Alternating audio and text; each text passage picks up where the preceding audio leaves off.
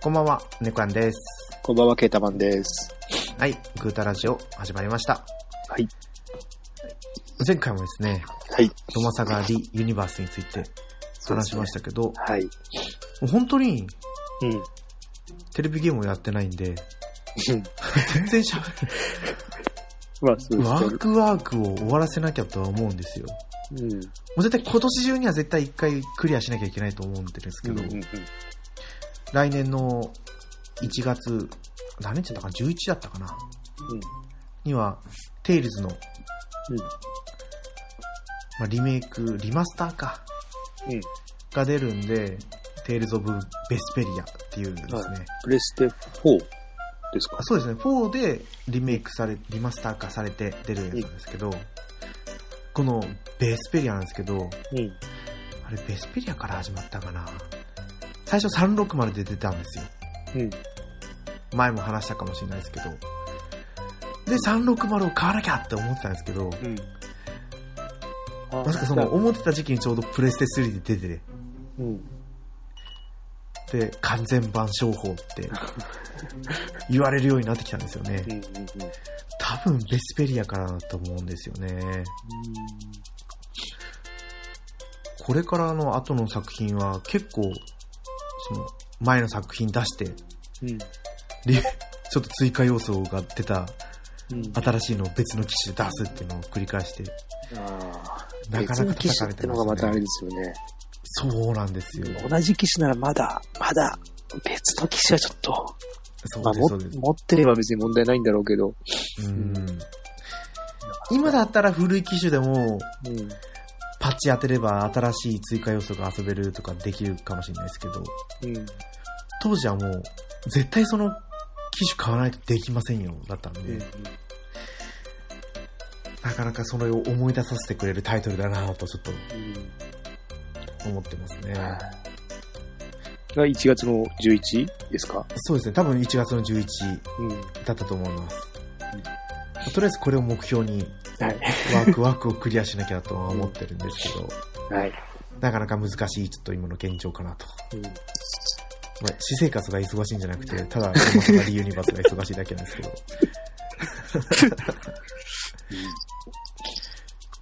ケイタモンさん、なんか今買いたいゲームソフトってありますか？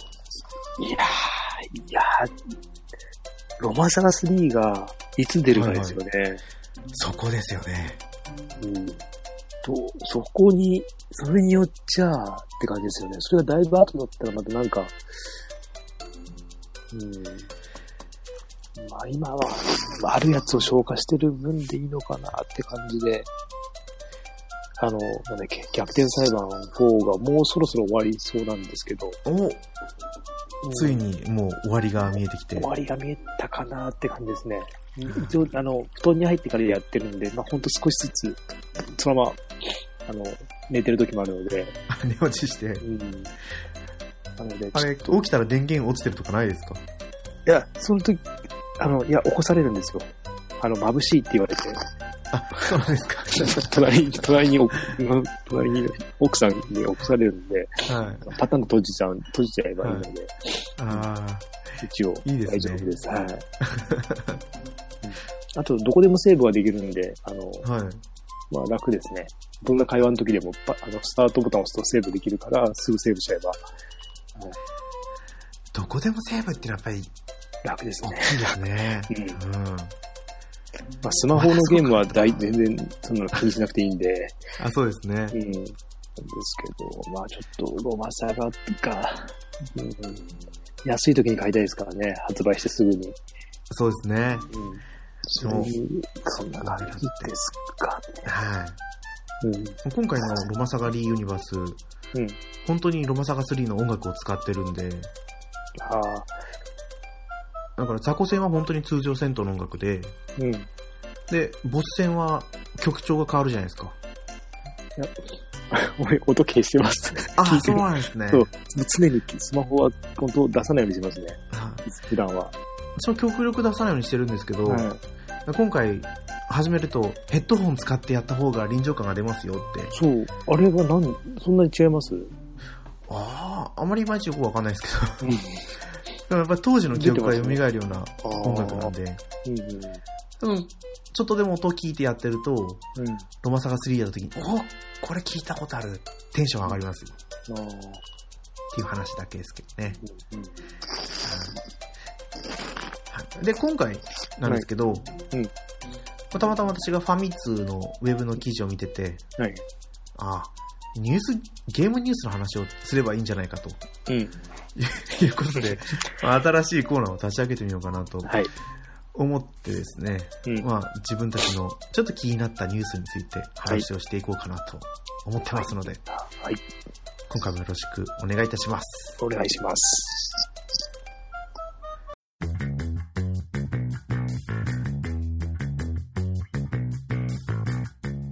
もちおとコロのゲーム的テーマトーク祭り。2018年5月から始まったこのコラボ企画、好評につきこの度追加のトークテーマを発表します。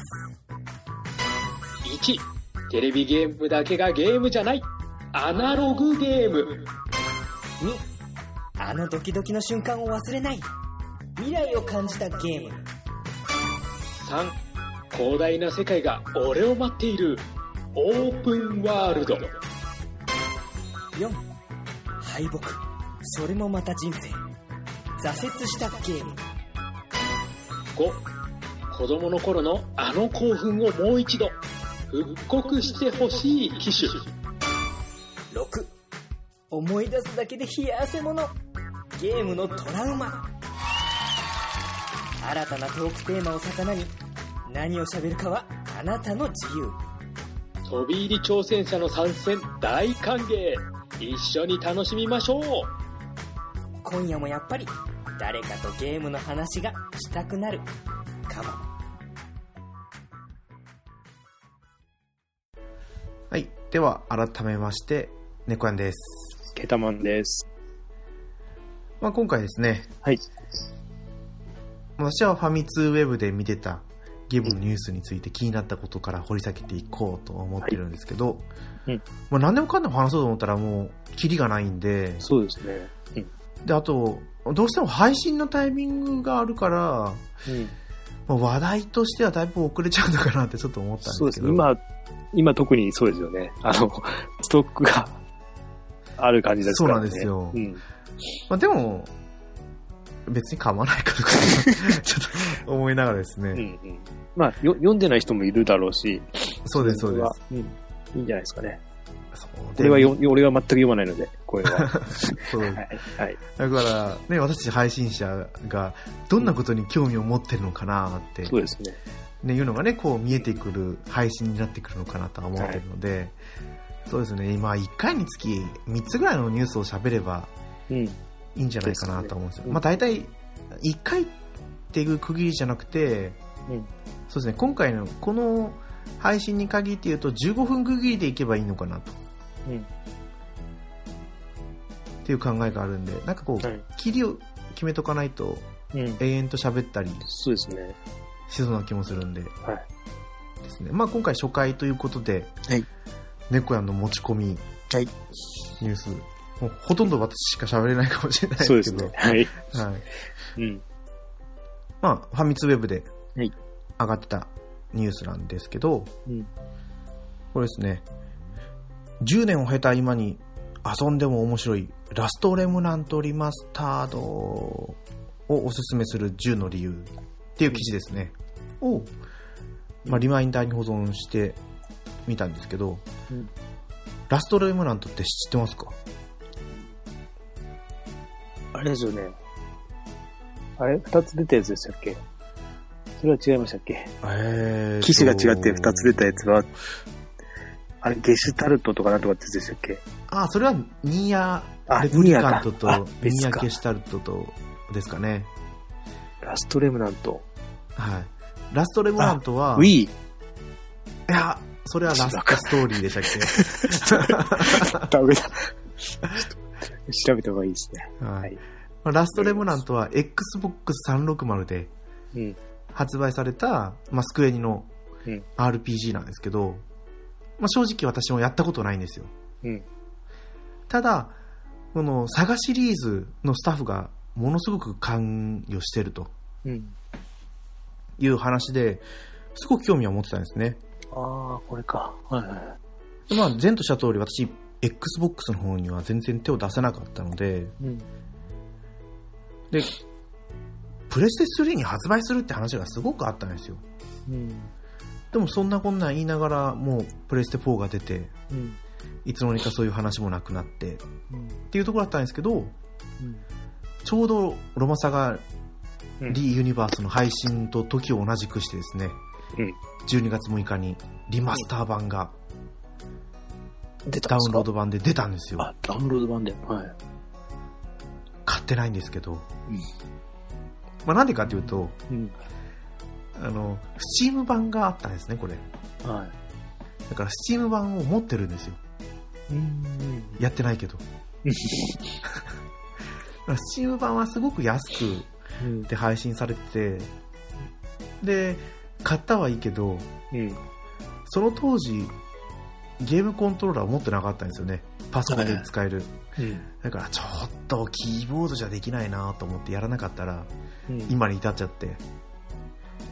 あれなんだっけ、Steam ってあれですか、プレステ2のやつも使いましたっけ、はい、コントローラーですか、うん、あ、なんか多分アタッチメントを使えばできるんじゃないですかね。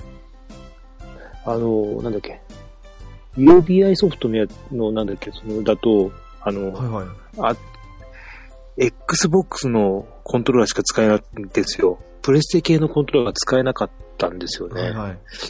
Steam はどうなのかなと思って。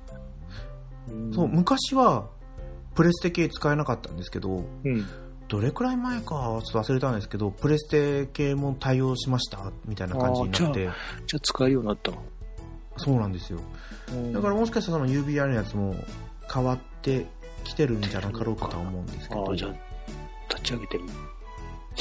うん、だからそんなわけでこのラストレムラントの記事には興味を持ったんですね、うん、だいぶ話したからもういいかなともういいかなとか思うんですけど、その記事探してるんですけどないですね探してるもうだって10日ぐらい前の記事ですもんねこれ。Xbox360 で探してるんですけど、そこじゃないんですか。あ、もういいか。実際にそうですよ、今回は PS4 なんで、あ、記事が面白いとしたら PS4 のジャンルになると思うんですよね。まあ一応その理由10ってことなんで、あ、はい、10だけ述べさせてもらうと、うん、理由その1、はい、剣に魔法に謎の物体、ゴリゴリのファンタジー世界設定、うん、なんか戦闘はでもなんかすごい集団戦らしいんですよね。舞台を動かして、うん、間違ってたらもうやったことないから間違ってたらすいませんって感じですけど、うんうん、でもすごいこれを聞くだけでやったことないからファンタジーな世界が広がってるんだなって思ってて、でその2、ちょこっとだけ12秒間あるかっこいいキャラクターたち、うん、あ、中二心をくすぐるんだな、うん、かっこいいですよねパッケージはかっこいい。そうなんですよ、うん、でその3、王道だけどしっかり面白いメインストーリー、うん、まあ、ストーリーやったことないから分かんないですけどでその4、複数人のユニオン同士がぶつかる他にはないバトル、うん、ということでやっぱり複数人で戦うのかなって感じですよね、うん、でその後がユニオンの編成に頭を悩ませる日々、これは一長一短ですよね。頭を悩ませるのが辛いっていう人は苦痛でしかないでしょうけどね、うん、その6、仲間が思い通りにいかないこともそれもまた味こりつけな気がしますけどねこれね。でその7どことなくでも確実に感じる差がっぽさ、もうここだけですけどね。あ、でもなんかプロデューサーさん、あ、そうだ、このサガシリーズのおなじみの川津昭俊さんもエグゼクティブプロデューサーを務めていると、うん、でディレクターの高井さんっていう人もロマサガミンストレルソング、うん、初代のロマサガのリメイク版ですけど、これのバトルディレクターを担当していると、ということで結構佐賀っぽさが出てるらしいんですよね、うん、であとはその8、フィールド高速移動が便利すぎる、うん、これは魅力のような気がしますけどね。フィールド移動がゆっくりだとちょっと辛いですよね、うん、そうですね。でその9が BGM が最高すぎてテンションマックス。聞いたことないから何とも言えないですけどね。こればっかりは合うか合わないかと。そうです、うん、でその10、クシティの可愛さにメロメロになるって書いてありますけど、クシティなんだろう、なんかトカゲみたいなキャラクターっぽいですね。ちょっとそのところに絵を見るとなんか意外とこの記事見てその10の理由があまりその10の理由になってないような気がしてきましたけど、まあ時間があったらやってみたいなとちょっとそそられた記事だったんでこれを上げてみました、はいうん、でじゃあいいですかね、そのまま次に行って、はい、で次のニュースはスパロボ T が2019年3月20日に発売ってことでですね、うんまあ、前回のスパロボ X をやったんで、まあ、スパロボ、まあ、基本的に出たら買うソフトなんでチェックしてみたんですけど、これ普通のやつも9000円ぐらいするんですよ、税抜き、はいはい、でボイスエディション、ボイスエディション、音楽エディションだ、うん、主題歌が流れるやつですよね。そうですそうです、がもう税抜きで12000円とかなんで、いやでもそっち買わないとスパロボはやっぱりですいやー、うん、高えと思って、うんうん、とりあえず、うん、これもリマインダーに入れとこうと思ったわけなんですけどね、うん、いやーでも今回の作品もなかなかいいキャラクターたちが出てくるんですよ。ああそうなんですか。そうなんですよ。でもケータマンさんロボットアニメとかって見てました？うん、どこまで、うん、そこそこ、いや、そこそこじゃないや。いや、見てない方かもしれないですね。渡るとか見てたんでしょうね。渡る見てました、うん。渡る、やってなかったんじゃないかな。やってたのかな。例えば何出ます？今回のは。あ、今回は、私も見てはないんですけど、うん、昔ゲームボーイの、ゲームボーイの DS のやつで出たガンソードとか、いやー聞いたことないな。あとカウボーイビバップ、ああ名前だけ、はい。あと、まあ、ガンダムシリーズは大体出て、うんでゲッターロボ、ゲッターロボだとかマジンガー Z、 あとは勇者王シリーズ、勇者シリーズ、あなんか勇者シリーズかな、聞いたことあるな。ガオガイガーとかマイトガイとか、つかその辺は全然ですね。まあそのあたりですかね。あとはガンダム見たら G ガンが今回出てくるとか、うんですね。まあスパロボ好きには、うん、わこの作品が来るのかと、うん、思わせるような作品が来てるのかなと思ってます。これか、はい。うん、私は友達がスパロボをやってて、そこからハマってロボットアニメとかを見るようになったんで。シミュレーション好きの人には一回やってみてもらいたいなと思うんですけどね。ボトムズ出てますね、これ、映画と。出ます。あとは、この船何でしたっけ？この戦艦。ドクロの戦艦。キャプテンハーロックでしたっけ？あ、そうです。見たことないんですけど、キャラ、あれだけは知ってますね。私もキャラしか知らないんですけどね。ここの、一番真ん中の赤いのとかわかんないですもん。あとこの右の白いのとか。どれだろう。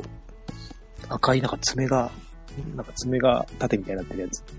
手がでかいやつですね。なんだろうこれ。トライダーとか。このサイズだとわかんないですけど、なんだろう。あれなのかな。レイヤース。違うかな。見てないな。うん。マジックナイトレイヤースとかも出て、うん、あとは白いのもわかんないですね。右の剣持ってる、これが多分ガンソードっていうやつですね。その上の白いのは球ブロック、なんか球体の球体から出てきたみたいな。あー、これ誰だろう誰だろうその上のは見てもらったね、黒いやつは。あ、ガンバスターですね。あ、ガンバスターか。あ、そっか。うん、あれで、なんだっけ。ガンバスターあれ出てましたよね。F。あ、スパロボ F ですか。F に出てましたよね。出てました。だからわかる。うん、ガンバスターは意外と面白いキャラにもなってるんですけどね。うんうん、あとはなでしこ、宇宙戦艦なでしこだったかな。ああ、それも見てないですね。これは左の方の黒い機体ですね。ブラックサレナっていう。あ、こういうそういう話なんですか。そういう話なんですかっていうか、俺ナディア的な話かと思ってたんですよ、はい、あれって。戦艦ですよね、確か。女の人のが、艦長みたいな人。そうです、そうです。だから、ナディア的な、ああいう、なんか戦艦同士の戦い、ロボットちゃんと出るんですね。そうですね、ロボット出ますね。木星かどっかだったかな。なんか、多分、そっちの方の、星の人と戦うみたいな。すごい大雑把に言いましたけどね。これ、マジンガーってなんか変じゃないですか。こんなもんですか。こんな感じですね。なんか多分 F とか模様が入ってるとこんな模様入ってましたっけ？足とか手とかに入ってたと思うんですよね。なんか昔とちょっとマジンガー変わってるんですよ。設定とか、使う技とか、ブレストファイヤーかな。ですね、昔はブレストファイヤーが一番強かったじゃないですか。ロケットパンチとブレストファイヤーしかなかった。はい、なんか今この羽がこう全身に覆うというか、なんかビッグバンパンチって言って体が拳になるんですよ。ああ、進化なのか。俺は私もマジンガーそんなアニメとか漫画とか見ないんで全くわかんないですけど。昔のですよね。昔のしか知らないから、そんなになってんだ。そうなんですよ。全然違いますね。ああ、とこんな感じで、はい、こんな感じで、まあ私は今はもう2つの記事喋っただけで多分ね15分いっちゃってるんで、こうなっちゃいます。まあまあ、そう最初だからまあ、そうです。まあでもこんな感じでね、ちょっとこんな記事で喋ってますよで。いいと思うんですよね。グダグダだけど、回数重ねていけばなんとか整っていくんじゃなかろうかと、はい、思ってますが、はい、まあ最初の話なんでここら辺で皆さんお許しをということで、はい、エンディングの方に移っていきます。はい。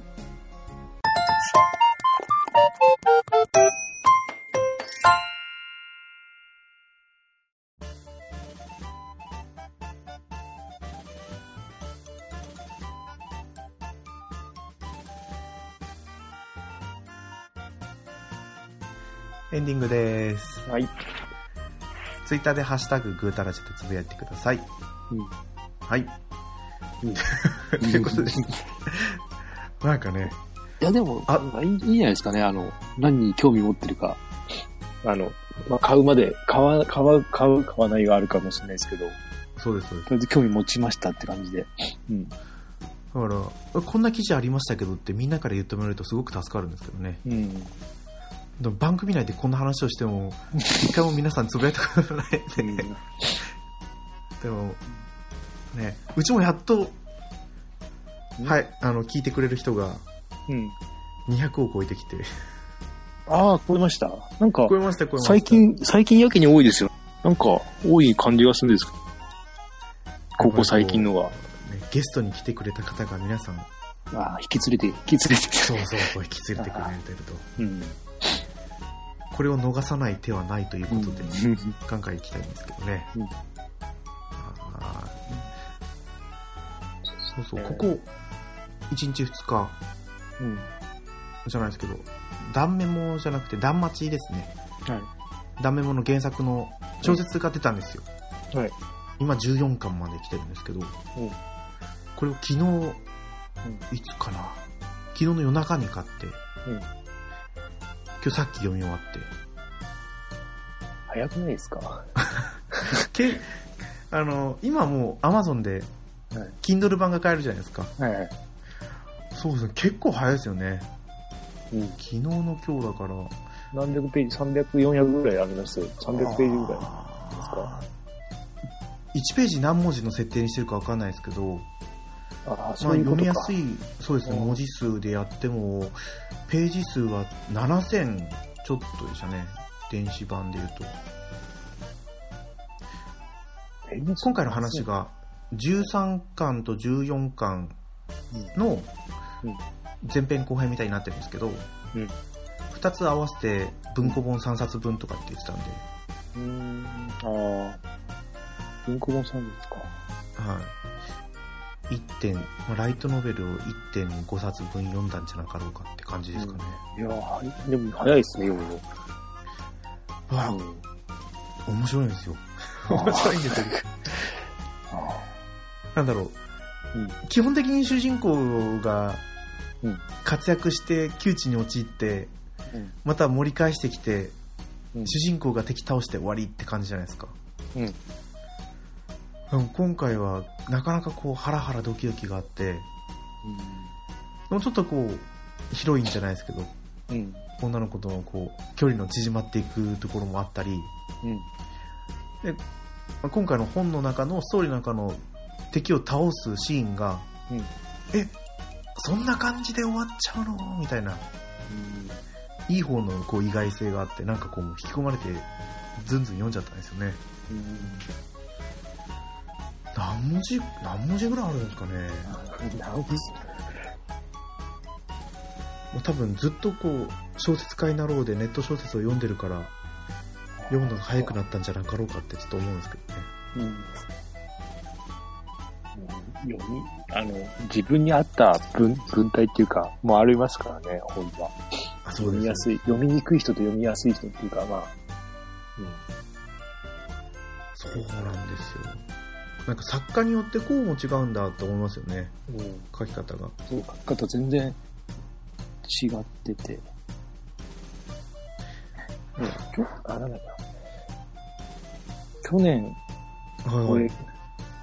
年俺、なんだっけ、今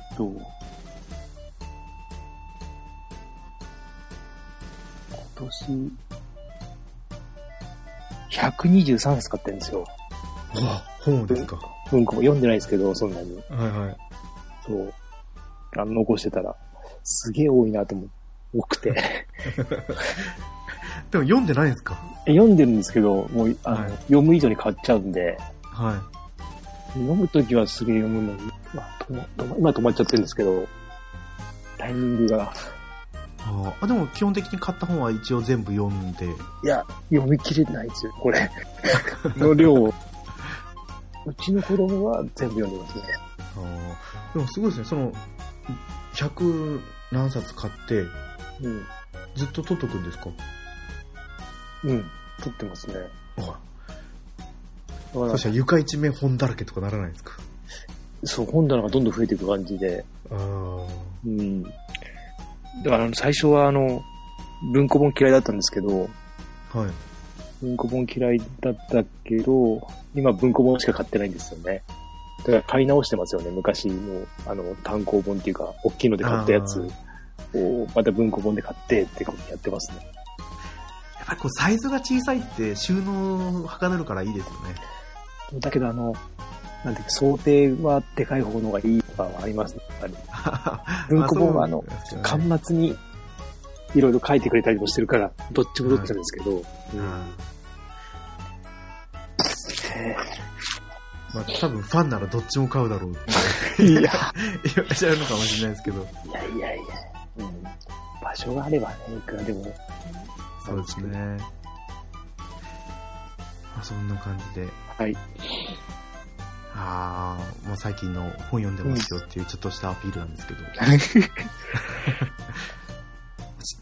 ちゃんとしたそのあれスマホで読んでます。そうです、スマホで読んでますね。アマゾンで買っちゃえばスマホの Kindle のアプリに落とせるんですよ。であとはもう読んでポチポチって押せば、いいんで、これ文字数とか調べられるのかな。 Kindle は出なかったよな。この本の雑誌は読んでる、たまに見るんですけど、はい、見づらいですよね、雑誌の。書いてありましたね、588ページですね。588ページ、結構ありますね。結構読める、文庫本にしたら分厚いですよ。そうですよね。うん。まあ、1日ちょっとで。早いです。俺は588ページ嫌だなって思います。うわ、太いって思います。わかります、わかります。高校の時に朝10分読書の時間っていうのがあって、うん、やっぱり100ページ読んだけども結構時間かかったんですよね。うん、100ページだと1時間ちょいかな。でも昔だったらその1時間読み続けるのも苦痛だったなと思うんですよね。うん、いやでもこのままこういうのを続けていくと自分のゲームする時間が削られていくんじゃないか。そう。本読むと他何もできないじゃないですか。そうなんですよ。やりながらとか読めないから。そうですそうです。うん。でもね、アプリって、速読のアプリとかあるんですよ。あ、それは速読を身につけるってことですか？そうそう、速読を身につければ、だって2倍読めるじゃないですか、うん、2倍の速度を。そうですね。面白いですよ、ゲーム感覚で。確かに読むの早くなりますね。まあ、パラとは読めないですけど、確かに前よりは早いなとは思って、一時期ハマって、そのゲームをやってる気がしますね。うんやっぱり出だしと終わりの方をなんか斜め読みとかするんですか？斜め、そう飛ばして読むんですよ、はい、飛ばして読んでも結局中身は入ってくるよみたいな感じで、はいはい、あとはだから本当になんだか昔は一文字一文字ちゃんと読んでて分かんない感じで全部調べて、はい、言ってたんですけど、はいはい、結局それも忘れちゃうんでそういう読み方しなくてもいいみたいな感じですね。そこまで覚えないでしょって、うん、そうなんですよね。そう早く読んでたら2回読めばいいみたいな感じとか。はい、うん。1回読んで、もう1回2回やれば、結構入ってくるってことですかね。そう。あとはなんか、どこに目線を、焦点を置きながら読むかみたいな感じで、そういう訓練のアプリがあって、やってました。うん、でも、もうその経験っていうのはやっぱり今も身についてる。うん、だいぶ早くなりましたよ。昔本当遅かった。ちゃんと読めたんですけど、ちゃんと読めたっていうか、なんですけど、今は飛ばしたから読んでるっていうか、です。たまに斜め読みしたりしますね。うん、こんな感じとか、なんか。それでも頭に入ってはきてるから、はい。形として入ってきますよね。うん。まあいいのかなっていう感じで。なんだかんだ15分とか言いながらそういう話をしてたら普通に喋ってますよね。そうですね。20分30分ぐらい。余計なこと言うからダメだった。まあそんな感じで、はい、今回はですね、クータラジオ終わりにさせていただきたいと思います。はい。はい。お相手は猫やんとケータマンでした。また次回放送でお会いしましょう。はい。ありがとうございました。ありがとうございました。